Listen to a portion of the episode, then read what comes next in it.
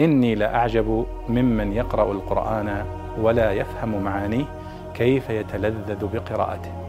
كيف يتلذذ بقراءته. يقول الله سبحانه وتعالى في وصف النبي صلى الله عليه وسلم في سورة الأعراف ويحل لهم الطيبات ويحرم عليهم الخبائث ويضع عنهم إصرهم والأغلال التي كانت عليهم. إصرهم هنا كلمة غريبة غير متداولة. فما معنى الإصر؟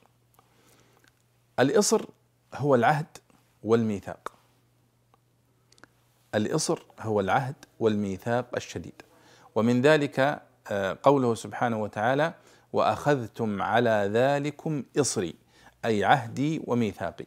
فمعنى قوله ويضع عنهم إصرهم أي يضع عن بني إسرائيل العهد والميثاق الذي قد أخذه الله على بني إسرائيل وكان ثقيلا شديدا عليهم. فكونه يضع عنهم هذا الميثاق وهذا العهد فقد وضع عنهم ثقلا شديدا كان واقعا عليهم فاذا الإصر هو العهد والميثاق الشديد الثقيل. فوضعه هو إزالته والعفو عنه بما جاء في شريعة محمد صلى الله عليه وسلم من التخفيف والتيسير ورفع آه، هذا التشديد الذي كان واقعا على بني إسرائيل في آه، شريعة موسى عليه الصلاة والسلام. والله أعلم.